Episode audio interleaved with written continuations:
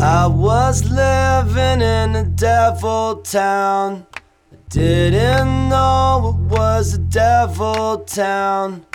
Oh Lord, it really brings me down about the devil Welcome town. to the Devil's Junkie Podcast. This is Ralph Amsden. I'm joined by Brett Quintine and Chili, as always, and we are recording this episode on the 20th anniversary of Arizona State's 19 to nothing win over two-time defending champion and number one at the time, Nebraska. What has become really the hallmark victory for um, this generation for Arizona State football fans.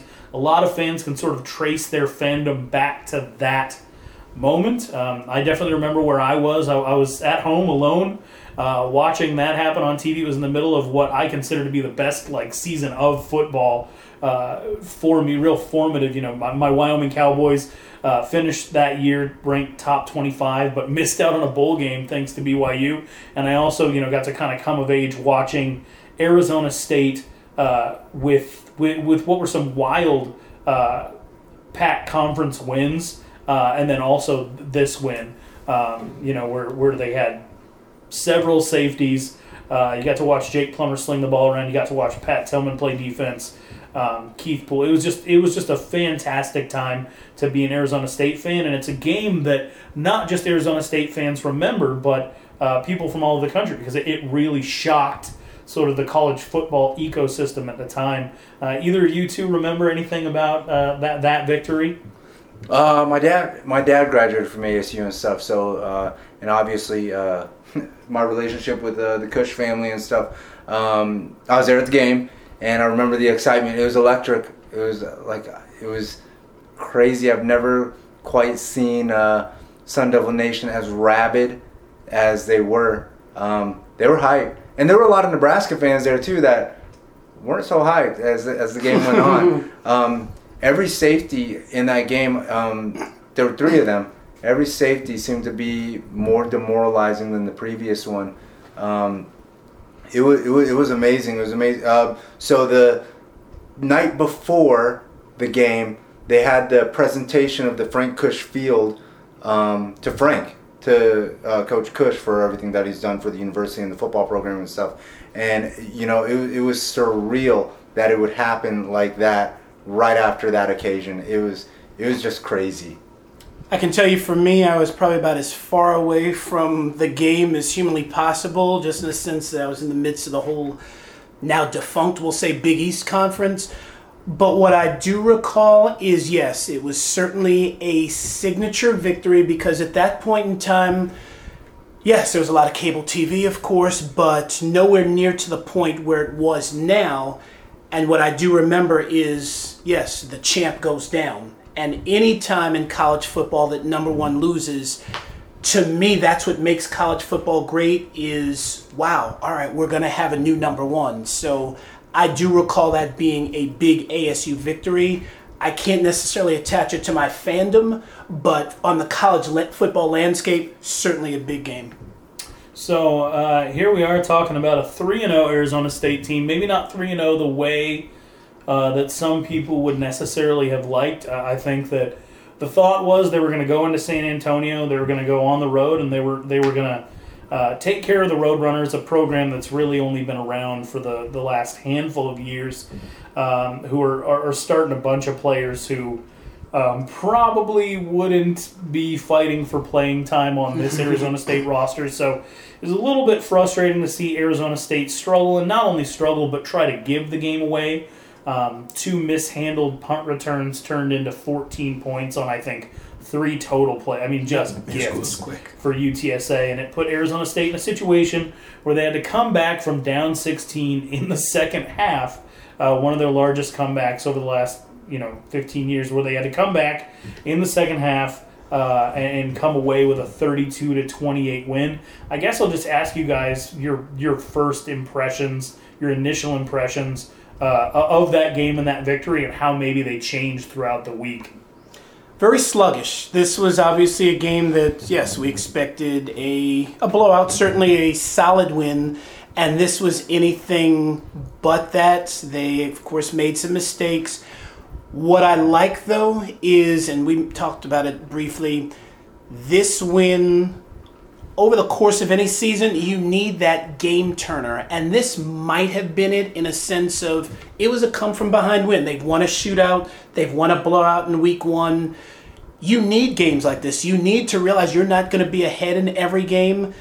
Certainly, we have seen this team uh, evolve. They've battled some injuries, but to be able to overcome some injuries and also to overcome mistakes, which they definitely made last Friday night, and come out ahead, that, that's huge. I think that's a huge victory for them to win a game in which they did not play very well. Um, you know, I think uh, I, I think this ASU football team was um, metaphorically just drunk off of the Texas Tech win still, and um, they ran into this UTSA team that was fully ready to try to beat them. And ASU persevered.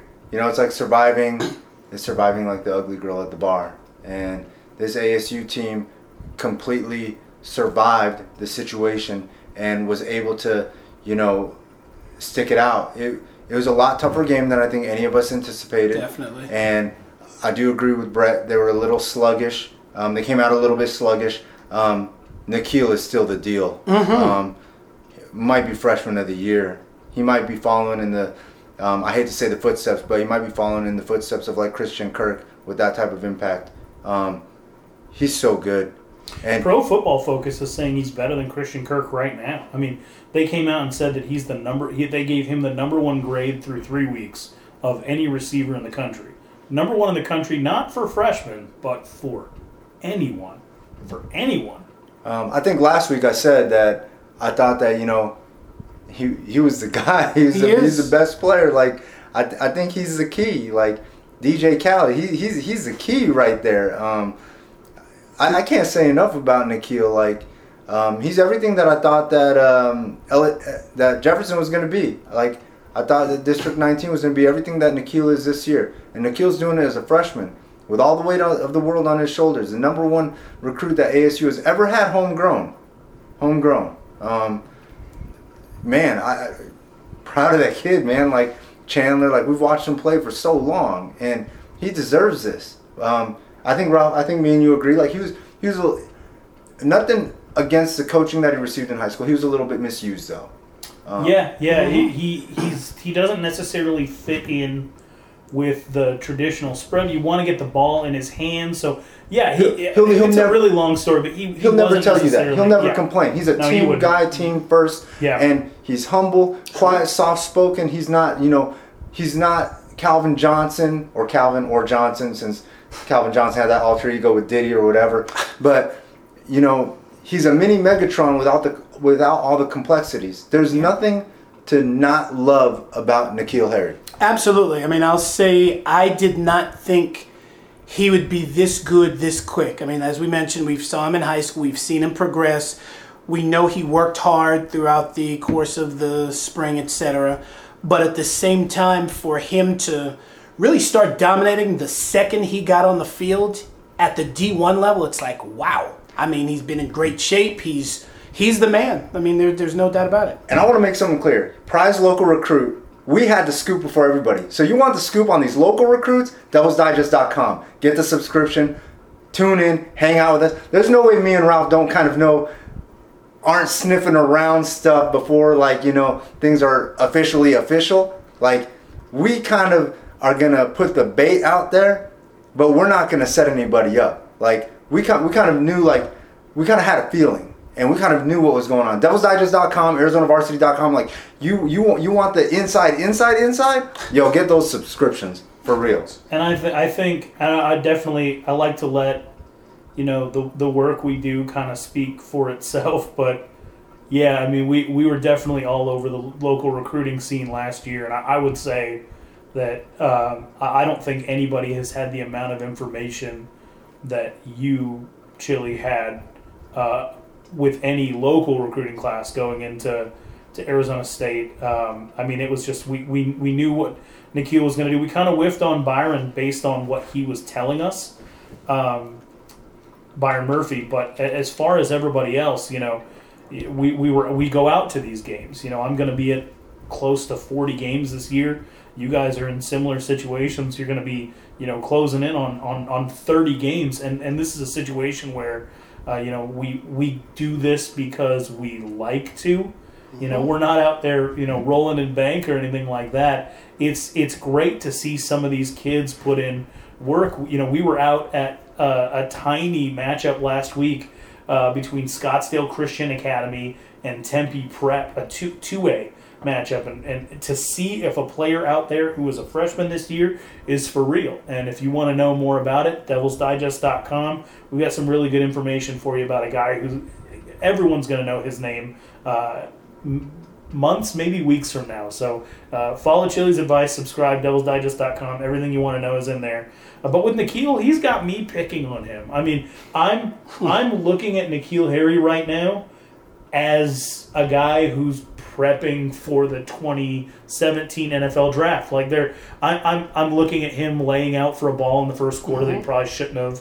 Uh, I'm looking at him dominating a block or scaring a, a defensive back into just sort of dropping to the ground and not moving on with that block right away and, and, and creating more room down the field. I'm genuinely like treating N'Keal uh, I'm, it's at the point where he's playing well enough where you're just looking for little things to nitpick to find out how good he can actually be. And we talked about this last week. I don't think he's fully got a grasp on everything yet. There's Correct. Just, there's just no way uh, that a, you know a, a, freshman can come out and perform this well physically. We've seen it before uh, in different quarterbacks and running backs. Not often in wide receivers do we see this, um, but any player will tell you that it's usually going into your second year, in your third, that you really mentally feel like you start you start to gu- you know you have the routine down and everything like that. So. I mean, I'm, I'm really at the point where N'Keal's playing so well that he just has me picking on him and uh, and and I'm sure that he wouldn't necessarily have it any other way. He wants to be the best, you know, and he goes about it quietly, but he, he really does. Um, he really does want to be the best, and that's something that stood out for me too this week. Another thing that stood out was the play of Manny Wilkins. I think we're starting to see some things that could potentially be a concern down the line. You know, he's overthrowing N'Keal, he's underthrowing Cam Smith. He's hesitant to go over the middle. He is getting effed up when he runs the ball. I mean, he took a couple of hits in this game that I I was surprised he got up from. And that's a problem. You know, he delivers the company line like I probably won't be jumping over anybody anymore after that first signature leap. Correct. Uh, and then he does it again the next week, and then we come to kind of expect it, and it's exciting and awesome. But in the back of your head, if you're a football fan, especially if you're rooting for this team, you know it's probably not the best idea, and one of these times he's going to get caught. And oh my God, against UTSA, did he get lit up a couple of times? Um, are there any concerns that stand out to you after these couple of games, or do you think this was a, kind of a rust game, first road start? Alamo Dome was rowdy. Um, or are there some things in there that, that you start to kind of worry about with him? I'm going to say it's growing pains. I mean, I think he has control of this offense. We do see some, uh, I'll say we'll see mistakes. I mean, it's it's tough to overthrow N'Keal. He's a guy who obviously can jump out the uh, out of the gym, but I put it on his inexperience. I mean, this was only his, as we mentioned, his third start overall and first on the road. So I don't put a whole lot of stock in this. I'd like to see him improve week by week, and I'd like to think that maybe by week nine, I'm just picking that out of a random after he's gone through various uh, Pac-12 teams. But yeah, I, I don't think this is of any major concern. I think he'll realize, and as long as he's a student of the game and he's watching himself, and obviously that's of course what the coaching staff is for. But he'll he'll improve. I don't think he's a um, anything to be concerned about at this point. I'm not too concerned with uh, what Manny's doing. I, you know, I do think that you know maybe maybe it is growing pains. You know, he's he's he's a rookie still. Mm-hmm. This is his first time. You know, he he's still trying to get a hold of it. Um, he's maybe he's maybe he's overthrowing N'Keal. Maybe N'Keal's underrunning the route. Like I mean, it could go both ways. They're both young, and they both got so much room for error because they both have so much room for growth. Um, I'm gonna try to take the positives out of this and just say, you know, um, this is a good setup for what's to come. Um, It is. I, You know, I agree. They make these mistakes now because they won't make them later. Um, as fans, we're going to pay the price watching some of this and get frustrated now so that we don't get frustrated later. And then Um, think about this, and Ralph will probably even kind of lead us into it later. We're seeing growing pains and we're seeing mistakes, but we're also seeing a 3 0 team. And that to me is just dynamic. This this time last year, we weren't looking at the same situation. No. And I mean, you're you're going to see some additions and some improvements. Uh, this didn't feel necessarily like a vanilla game. Like we brought that up about NAU. They really opened up the playbook against Texas Tech, but it also didn't necessarily feel like they game planned for this the way that they do some of these Pac-12 North and Pac-12 South matchups, um, where you know you have opposing coaches holding up towels and and things like that. So you know it, it's it's potentially true that they they I won't say that they underestimated UTSA, um, but that they weren't necessarily throwing the full kitchen sink in there. Uh, I was genuinely concerned by the the drops on punt return. Um, Gump Hayes is responsible for one, Kalen Ballage for the other. Ballage, I'm not going to throw too much blame his way because I think he he you know he had that juice from last week. Yep. He tried to take a ball off the bounce, and I even, I think I even tweeted, you know, you really can't blame somebody who was Superman last Right. week for feeling like Superman this week and and trying to do something super. So, uh, you know that he's not necessarily a guy that you expect to see out on punt return. Um, so then you get Gump Hayes out there. He has experience. He's muffed a couple of punts in the past. He does the same thing. Then they pull Tim White off the sideline, Which is wasn't scary. supposed to Yeah, play. exactly. He returns a punt. He really shouldn't have. Uh, and then it's kind of his job to fair catch from then on out. Um, but that's a role where um, if you're gonna burn somebody's red shirt, I think they've played like eight guys already who are in their first year at ASU. If you're gonna burn somebody's red shirt and throw someone out there uh, on special teams, uh, that's maybe a time when you'd want to use Chase Lucas. Obviously, from the beginning of the game, he's not going to be your third go-to when you're you've already got stuff going on. It's not going to be a desperate adjustment. But if you're not going to have Tim White for a game, Chase Lucas has the mindset of a returner. Hmm. Yeah, he does. He's the right That's kind of crazy, True. if if that makes sense. Like True. he- no, you're right. I remember in a, a high school game, we watched him one time try to because if the ball crosses the goal line in the air in high school, it's immediately blown dead. Correct. He used to stand at the goal line with his heels just outside of the white, and if they would try to kick it over his head, he would try to jump up and tip it to himself so the ball wouldn't cross the white, so he'd have a chance to return it. And I've never seen him muff one, but he's just he's the right kind of crazy, and he has that athleticism, and it's a position where his weight and his frame, which It does need to get bigger, it won't count against him. Mm-hmm. Uh, obviously, this is something that they don't hopefully have to get into. But if Tim White, i his injury is going to linger, um, Gump Hayes, I think, has pretty much shown that this probably isn't a role for him. Kalen Ballage, you know, he's been on kick return, but you, you watch just like how bad he looked trying to fill that punt off the bounce. Maybe he's not the guy for it. I watched Robbie Robinson drop a few kickoffs uh, when we were up uh, in Payson, and so I'm thinking maybe Chase Lucas could be a guy that you put it, you know, back backup returner or start to work in that way uh, so that he possibly sees the field. Um, I'm not necessarily sure, but special teams didn't just cost them points; it also saved the day with Zane Gonzalez making two 50 plus yard field goals, making one over 40. Is this an NFL player? Zane Gonzalez? Yes. Yes. Yes, he is. I just think that he's uh, his accuracy, his uh, his leg. Yeah, he came up short, but at the same time, I think he's a guy who. And it's weird. Kickers are. I'm going to use the word fickle, but I think next year this time we'll see him on an NFL roster. I think he has that makeup and know-how. Legatron. I love the nickname. Turns shout out out he to doesn't. and shout out to Manny. Oh, he, it, it's done though. Now that he's got it, it's forever. Um, if you so if your quarterback gives you a nickname, that's it. it's forever. Manny Wilkins. Shout out to Manny Wilkins.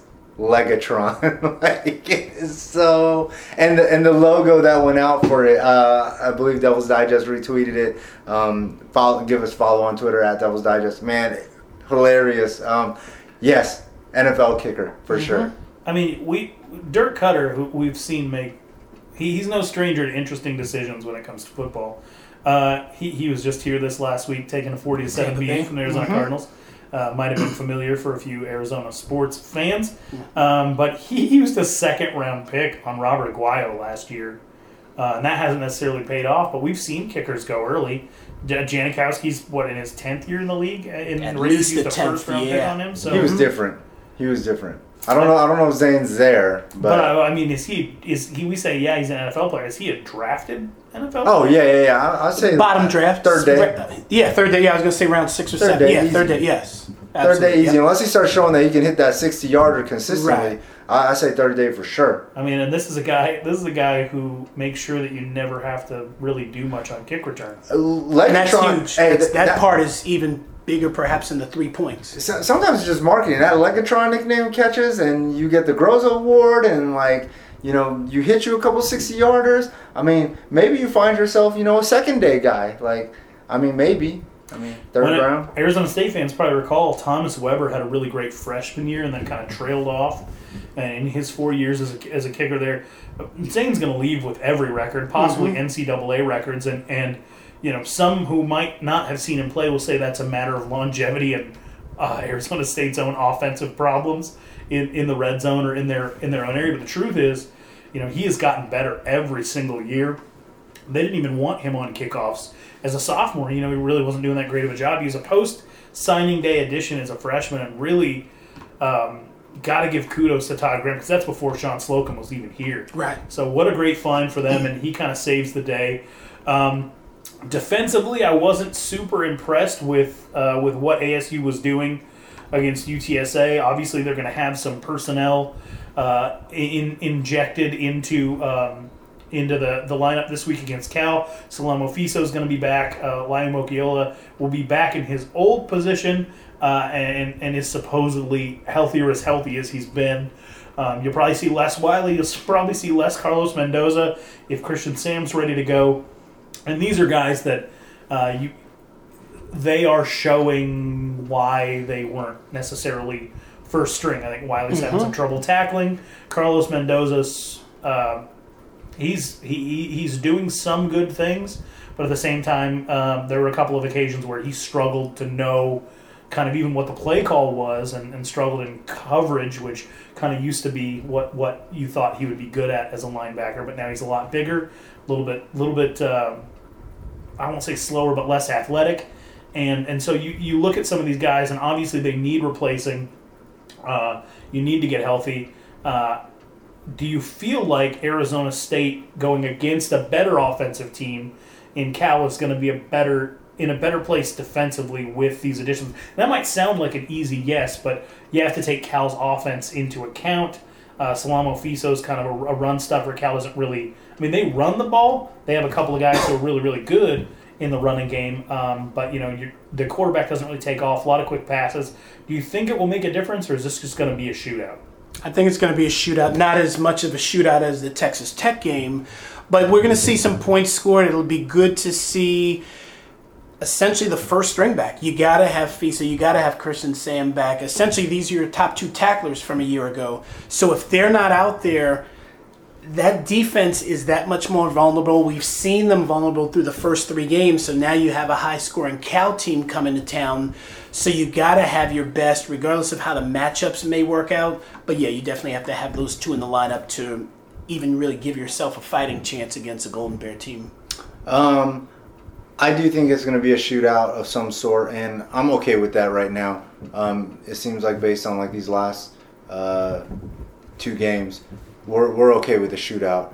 Um, based on the NAU game, it looks like we're okay with a slugfest too. Um, seeing as how NAU kind of delivered a punch. Because the Sun Devils half. can score, so that's the one great thing about the This- this- points. We're not seeing the same problems that we saw last year. Mm-hmm. Um, actually, though, uh, what I found fascinating was uh, I think you put an article, Ralph, up in the forums, uh, Devils in DevilsDigest.com forums, uh, in the Devils Huddle, um, about the last time Davis Webb played us, and he was with Texas Tech or whatever. Uh, was that you that that was you that wrote that, right? Um, I, I, might have been, I put a lot of something for him, but I- he I- played I the 2013, Holiday Bowl. Yeah. 2013 Holiday Bowl, and I he read went it. off. I was at that game. yeah. Yeah. and it, it was it was kind of interesting that you know things would come full circle for him, and now you know we kind of get to see him again, and I you know I, I don't think that he's um, changed much since then, so I don't expect to see anything new. I don't expect to see um, him dive into a bag of tricks and surprise us with anything really. Um, I think the devil should be able to contain him a little bit um, within Devils' means, which means he might throw, you know, three, Three or four plus, touchdowns. yeah. But Mhm. that just means that uh, the combinations of Manny and N'Keal and um, Ballage and Richard and whoever, they're going to have to. I mean, traditionally, this ASU team is going to play. I shouldn't even say traditionally moving forward. They're going to play a lot of high scoring games this year because they have the offense and they don't have that stuffing defense that, let's say, maybe a Stanford or someone has. So, yeah, I'm cool with 40 to 30 wins on most weeks. right. They're still killing the run. Uh, they've surrendered 82 rushing yards on 57 carries to non-quarterbacks. So we're talking about less than one and a half yards a carry. They've traditionally held opponents, especially running backs, to a little over three yards a carry over Todd Graham and Keith Patterson's tenure. Um, and and the Pac-12, you can run the ball, and so that has always sort of been Arizona State's strength. This year, perhaps better than any year, and you're getting Fiso back and Sam. Um, Cal will run the ball, as as I mentioned, they'll run the ball. Davis Webb won't run the ball. Correct. And so I, I've always personally felt like Arizona State has had a harder time game planning against quarterbacks that just sort of go out there and do whatever the hell comes Sort of to a mind. freelance quarterback. Exactly. Like they will give up, like Chili said, they'll give up a lot of passing yards to, to quarterbacks who can throw. Uh, but when you have super athletic guys back there who just kind of improvise, uh, whether that was the Oregon game last year or this UT, UTSA game, Dalton Sturm went out and played like a madman. He had no fear of ASU. He would just randomly take off running, broken plays. He didn't care. He's athletic. He's got a little bit of an arm. And that's not necessarily a guy you would have spent a ton of time game planning for because it's UTSA.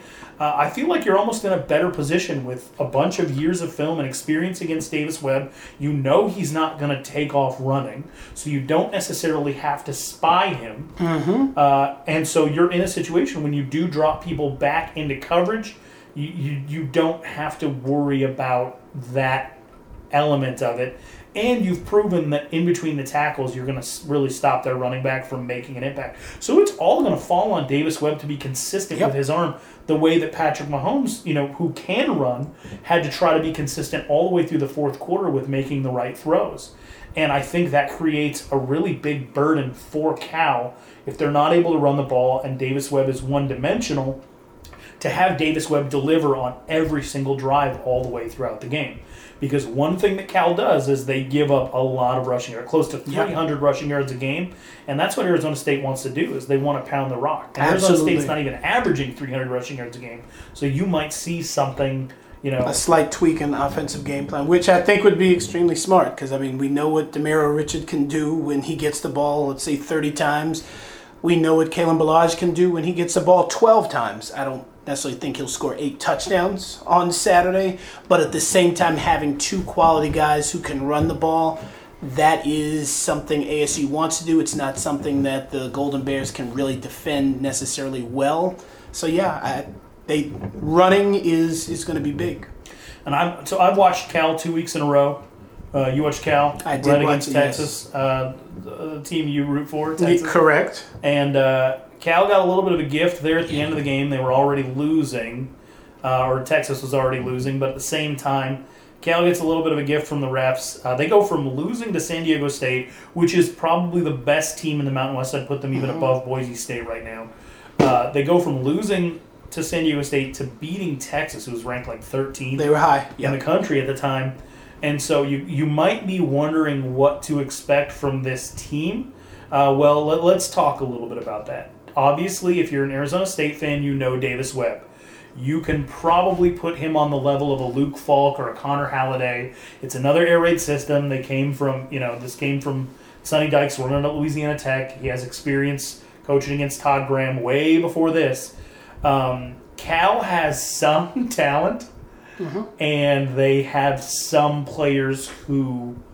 Uh, it's it's kind of a lot like ASU. They've got some elite players, um, but at the same time, they've also got players who really um, they're hoping to out recruit themselves and plug those holes later on. So let's talk about some of their players. The young guys, um, they got uh, a kid named Demetris Robertson, who is one of the top 20 players in the country. Uh, who I think they have him playing at receiver. I actually went out to Baltimore and watched him try to cover N'Keal Harry. Uh, and, Oh, at the and- Rivals camp? Yeah, exactly. At Okay. the Rivals camp in 2015. Um, N'Keal wore him. I mean, he, he was on N'Keal like a blanket. N'Keal still made every catch. This is a talented kid on both sides of the ball. Um, you know, they they've got uh, they've got another uh, freshman wide receiver um, who could make a really really big impact this year. Uh, they have a receiver who was at Idaho State, Idaho State, and decided that he belonged in Division um, belonged in Division One and sent his tape, I believe, out to San Diego State and Arizona State. Arizona State told him to stay where he was at, and uh, he decided that uh, to go to Cal, and, and Sonny Dykes gave him a home. His name's Chad Hansen, and he's a redshirt junior. Uh, he's only on pace to break every single record that exists for a single season. And that's Um, crazy. Yeah, I think he had 14 catches, 12 catches in 14 back-to-back weeks. Made Texas look silly. He's he he was out for vengeance against San Diego State. Had almost 200 yards receiving. Did the same exact thing against four and five-star recruits at Texas. Now he's looking at Arizona State, trying to say like, "Hey, you didn't think I I was told good you enough." so. Yeah, so that, that's going to be dangerous. Uh, that freshman receiver I was talking about is Melquise Stovall. He's somebody Arizona State recruited extensively. Um, and so they've got just super dangerous wide receivers. Offensive line isn't necessarily super talented, neither is the defensive line. The defensive backs are guys that ASU, uh, a couple of them are guys that ASU actually passed on, um, who uh, I think went uh, a couple of them went the JUCO route before ending up at Cal. Um, one, the one that most people remember is Luke Rubenzer, Yep. uh, who was at Saguaro, who wanted to play quarterback, who Arizona State didn't offer. Cal offered him as a quarterback. He split time with number one overall pick Jared Goff Sure. as a true freshman, as sort of a running specialist. Has made the switch to safety and is making an impact. Uh, had a big interception before halftime against Texas. ASU fans should be familiar with him. Uh, AJ Greathouse from Hamilton High. He's actually out for the season, but they have uh, they have another defensive back, Marloshawn Franklin Jr., who is getting playing time, who was out at Chandler High School and went to Mesa Community College. Went with Cal as his only offer, and so there are some guys that ASU looked at, kicked the tires on, passed on, uh, who were out at Cal, uh, who who are gonna try to be proving something. There are some people on the offensive side of the ball who are going to try to be proving something. I mean, Cal is out for blood in this game. I think Arizona State's probably lucky to be at home, uh, but I want to get your overall sense, your and your predictions for this game. This is one game I think you said it best. It's good that they're home because I'll definitely say coming from the East Coast, watching some of those late night Pac 12 games, they tend to get very wacky and ridiculous. So, this being a home game, obviously ASU has that mild advantage. It's going to be a shootout. It won't be like the Texas Tech game where the winner had 68 points. But at the same time, I think ASU has more than enough weapons. I'm even going to say on both sides of the ball, especially if everybody's healthy, to pretty much control this game. I just don't see. I don't want to say I don't see ASU falling flat. They're obviously going to have to pick it up against what the I'm going to say a very lackluster performance against the Roadrunners. The Golden Bears, as I said earlier, they can sling it, but I think ASU is going to win this game. I'm, I'll say let's let's go 38-28. Wow, 38-28. Um, I think it, I think it's gonna be a shootout, a, a little bit closer. Um, I think it's gonna be something like 41-35 or 41-38. It's a little bit closer. Okay. Yeah, ASU will win this See, one. See, I just think that ASU is consistently going to not necessarily have the lead, but I think they're going to be in control of the game more, which is why I'm just thinking more of a 10 to 12, 10 to 14 point difference. I'm not sure there's going to be much of a coaching advantage in this game, especially since Jake Spavital is the offensive coordinator of Cal. Uh, you might remember him from orchestrating Texas A&M's win over Arizona State last year. They did have some uh, help on the defensive line as well as Christian Kirk on special teams. So you can't really credit Spavital for that entire victory, but he is familiar with Todd Graham. He has game planned against this defense before and had some success. So um, Sonny Dykes knows Todd Graham about as well as about as well as anybody. So uh, coaching wise, I, I, think it's kind of a wash. Offense wise, I think it's probably a wash uh, because Cal can attack ASU's weakness and ASU can attack Cal's weakness. So that really leaves you on the on on the defensive side of the ball. Uh, and with Arizona State being so stout against the run, um, and being able to run the ball and take possibly a little bit of time off the clock, I feel like Arizona State has the advantage in this game. I called this game last year saying that Cal would win on a field goal uh, because there had been no games decided by a field goal all year, and I figured there had to be one. Uh, didn't feel very good about being right about that, but that was out in Berkeley mm-hmm. after Thanksgiving. Was so a really, it was really a late game. Right, yes. Uh, this is more routine. This is at home. This is after a scare. This is getting players back. And I think this is uh, where special teams comes in. Yeah, to definitely. know that Cal is always going to start, for the most part, not ever past their own twenty-five, is big. Right. So the one thing that it really comes down to for me is do you get pressure, and that's going to fall to Goodman, and that's going to fall to Wicker. Um, this is this is really um, this is really the defensive line's game to show. And when I say Goodman, I meant uh, Smallwood, Tashon Smallwood, uh, JoJo Wicker, and then it's really going to fall to them to make the impact, to make Davis Webb rush some throws so that people like Gump can jump in front of a pass or two, make a play, make up for last week, and, and we'll, we'll see what happens. Uh, this is also going to be big for recruiting. Arizona State hasn't actively really been out offering kids. I think they just offered their first kid in, in, all, in almost two months. Uh, a 2018 quarterback from Georgia, and so they're, they're going to be people. This is going to be one of the last games. It's actually on a Saturday, not a Friday, so kids can watch. Uh, and I think this will be a nice uh, win if they can get this win. Uh, push into the real recruiting season where you're going to see them offering a lot of 2018s um, especially kids who are looking at Cal because they they went to battle with Cal for several players last year. Lost a few of them. Travion Beck was one of them. You know, and so these are these are two teams that are going to be recruiting a lot of the same players. Uh, and, and, Arizona State uh, getting a win over them would be really really big. Uh, and with the rest of the Pac-12 going to, to hell, I was going to say uh, this not the Pac-12 North, but the Pac-12 right. South. It's an influx. It's just it's it's a weird conference, and you just never know when that one win against any given opponent is the difference in whether just a full game or a tiebreaker. So yeah, the right. Pac-12 is it's open. You the South. You have to take advantage. I mean, USC just changed quarterbacks. When do they ever change quarterbacks? In the middle of the year. They just dismissed one of their best offensive linemen, mm-hmm. young offensive linemen, uh, for allegedly having uh, a physical argument with the coach. Clay Helton says it didn't happen because he'd be dead if he got hit. Uh, but sure. EJ Price is gone off the team. Uh, Osa Masina uh, was a guy that ASU almost landed, is off the team for some pretty you know garbage reasons, Snapchatting mm-hmm. a potential sexual assault. Um, and then they have another uh, offensive lineman who attacked a referee, uh, and then they've only managed to muster one touchdown against the two decent opponents that they played in Alabama and Stanford. Correct. UCLA has Adrian Klemm hit with a show cause penalty. They've got Josh Rosen out there talking like the absolute savior of football for the future. But that's not what coaches want him to be correct uh, to be doing right now. I really, really like the guy, but there's definitely a lot of uh, a lot of internal tensions there. Utah had one of their best players medically retire. Colorado's entire season might have gone down the toilet if Sefo Liufau can't stay can't, healthy. He, he had them up 21 to 7 on, on Michigan in the big house. Uh, and and then University of Arizona just dismissed a player for putting his hands on, on multiple women, uh, and and and they also have a quarterback controversy now and have they struggled. Almost lost to Grambling. Yeah, they almost lost, ago. lost to Grambling, and so you look at all of this stuff going on, and you if you're Arizona State, you have to take advantage. Mm-hmm. You have to get off to a good start. You have to at least split with these LA schools. Yep. And if you can start this season five and one, when a lot of people thought, I mean, when you had writers saying you were only going to win three games then then anything else on top of that is gravy. Really is. I thought this team from the from jump was going to win somewhere around like seven or eight games.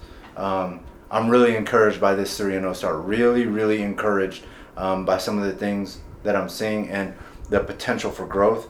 Um, I'm almost willing to make bets and move this to nine or ten wins on the season.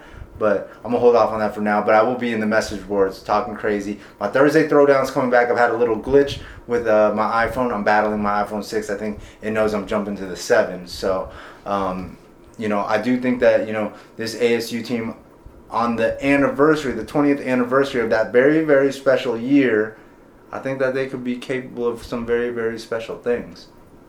I agree. I mean, I, last week we talked about the win total, and I had said six and six prior to the, I guess we'll say the Texas Tech game. They won that. Obviously, it was well, it wasn't almost a given, but we figured they would be three and zero after uh, last Friday. I'm gonna say this is a nine-win team. I mean, I, I think they're gonna get the breaks. I mean, I've liked what I've seen. Um, like you said, the growth the Pac 12, you can just never figure. I mean, you rattled off every team's problems, and I think the Sun Devils can take full advantage. So, yeah, I think a 6 and 3 conference record is in play. And, and Ralph, you bring up every other team's problems. I think we're getting over ours. I think we're Yeah. getting over our um, rookie jitters uh, or freshman jitters. And I think that we are now moving into something else that is now just growth. I think that all our problems could very well be behind us in the rearview mirror. Well, we'll see. I always thought this team was going to start 4 0. Always thought they'd start 4 0, and then I thought they'd split from that point on. I'm not ready to, to go away from from that prediction. Um, obviously, I was really specific about which games I thought they'd win and lose. I'm looking at that Arizona game right now and feeling not so great about about saying that this was the Wildcats' turn because it's been kind of going back and forth lately.